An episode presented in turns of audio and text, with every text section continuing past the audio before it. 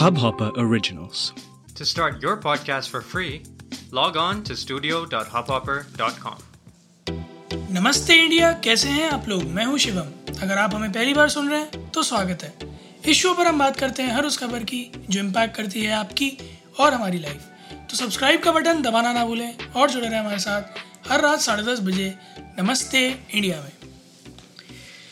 तो गाइज़ आज तो चाय वालों का दिन है। मतलब मेरा कहने का मतलब ये है कि आज टी डे है तो चाय लवर्स का दिन है। तो सारे चाय लवर्स को हमारी ओर से, नमस्ते इंडिया की ओर से very happy international tea day और ये भी एक एक करके मुझे इस लॉकडाउन में और इस पूरे समय में जो है, जहाँ हम घर से सब लोग काम कर रहे हैं वर्क फ्रॉम होम है मेजरली तब मुझे इस तरह के दिन जो है सुनने में ज़्यादा आ रहे हैं।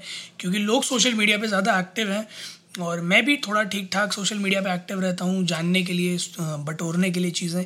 तो मुझे आज ये मिला कि अच्छा इंटरनेशनल टी डे है तो मैंने इसी जो है, उपलक्ष्य में ढेर सारी चाय पी डाली। बट आप लोग ऐसा ना करें, आप लोग जितना लिमिट में पीते हैं, जो आपकी फेवरेट चाय है, वही पिए।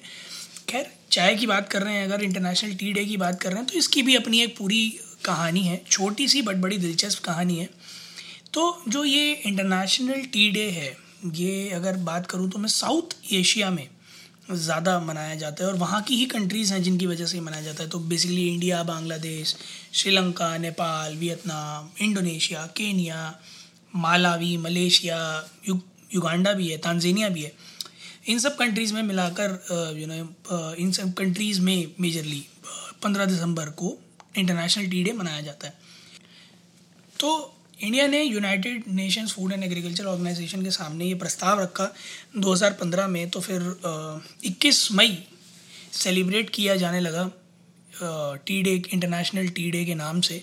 श्रीलंका में ये 2006 से मनाया जाता था एक्चुअली और फिर ऐसे ऐसे सब कंट्रीज़ ने अपना धीरे धीरे धीरे धीरे धीरे धीरे जो है अपने अपने इंटरनेशनल टी डे मनाने लग गए। तो फिर यूनाइटेड नेशंस ने 2019 में आकर एक सिंगल डे बना दिया उसको सारे कंट्रीज़ के लिए कि भाई जी पंद्रह दिसंबर को मनाओ अलग अलग मत बनाओ।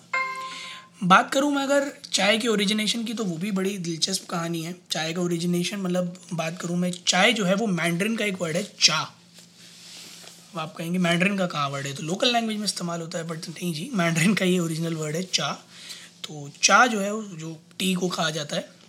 और वो लोग तो हज़ारों सालों से पी रहे हैं भैया। फिर उन्होंने धीरे धीरे धीरे धीरे सारी दुनिया को सिखाया, बताया, समझाया कि भाई चाय नाम की चिड़िया भी होती है। सेवनटीन सेंचुरी में डचेस के पास लेकर आए थे। उसके बाद, मुझे याद, पढ़ा है मैंने हिस्ट्री में इसलिए मुझे याद है। वैसे मुझे याद नहीं, क्योंकि मैं वहाँ नहीं था। 1823 या 24 की बात है, जब इंडिया में पहली बार टी ट्रांसप्लांट हुआ था, असम की साइड में जो है पाया गया था। फिर वहाँ से धीरे धीरे असम, दार्जिलिंग में पूरा एक्सपेंशन हुआ और उसके बाद तो चाय के शौकीन हो गए हिंदुस्तान में लोग। पहली बार लंदन में दिसंबर 18 थर्टी एट या थर्टी नाइन की बात है। तब पहली शिप हुई थी इंडिया से टी और वो वहाँ इंडिया हाउस में ऑक्शन में गई थी nineteen eighteen thirty eighteen thirty nine में। और उसके बाद वर्ल्ड वॉर वन के बाद तो स्टेशन पे मिलने लग गई थी चाय और फिर हम जानते ही हैं चाय वालों की हिस्ट्री कैसी है हमारे देश में। वो तो है ही एकदम दुनिया फाड़ के। बट चाय का जो टेस्ट है ना वो बहुत चीज़ों पे डिपेंड करता है। जैसे कि कितनी पकी है लोग कहते हैं या फिर कितनी फाइन क्वालिटी की है या लोग कहते हैं कि किस कंपनी की है। But what I see is कि अगर आप टी लीव्स की बात करें ना तो जो सबसे पहली चीज़ है जो चाय का फ्लेवर डिसाइड करती है वो होता है लुक ऑफ़ द लीफ कि अ, उसका कर्व कैसा है या उसका शेप कैसा है कलर कैसा है और उसकी जो ग्रेन्स हैं, उसके साथ उनकी क्वालिटी कैसी है, वो बहुत कुछ डिफाइन करता है इस बात पे कि चाय कैसी होगी।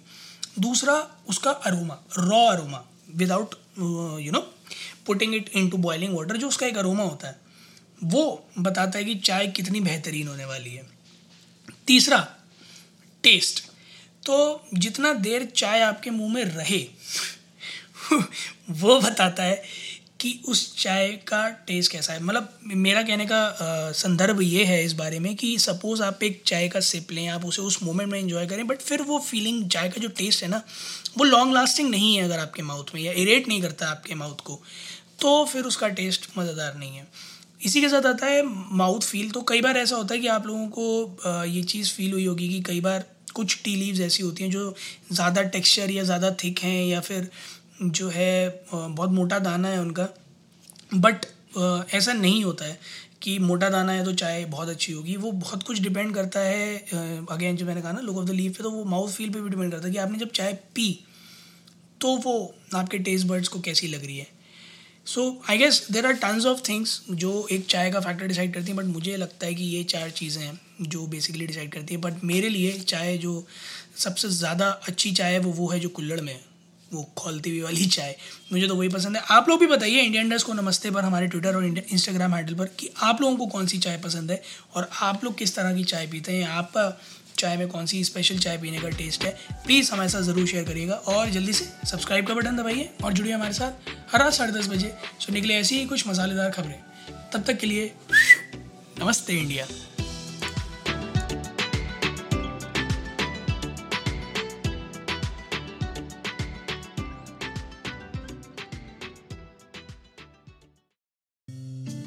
इस हब हॉपर ओरिजिनल को सुनने के लिए आपका शुक्रिया।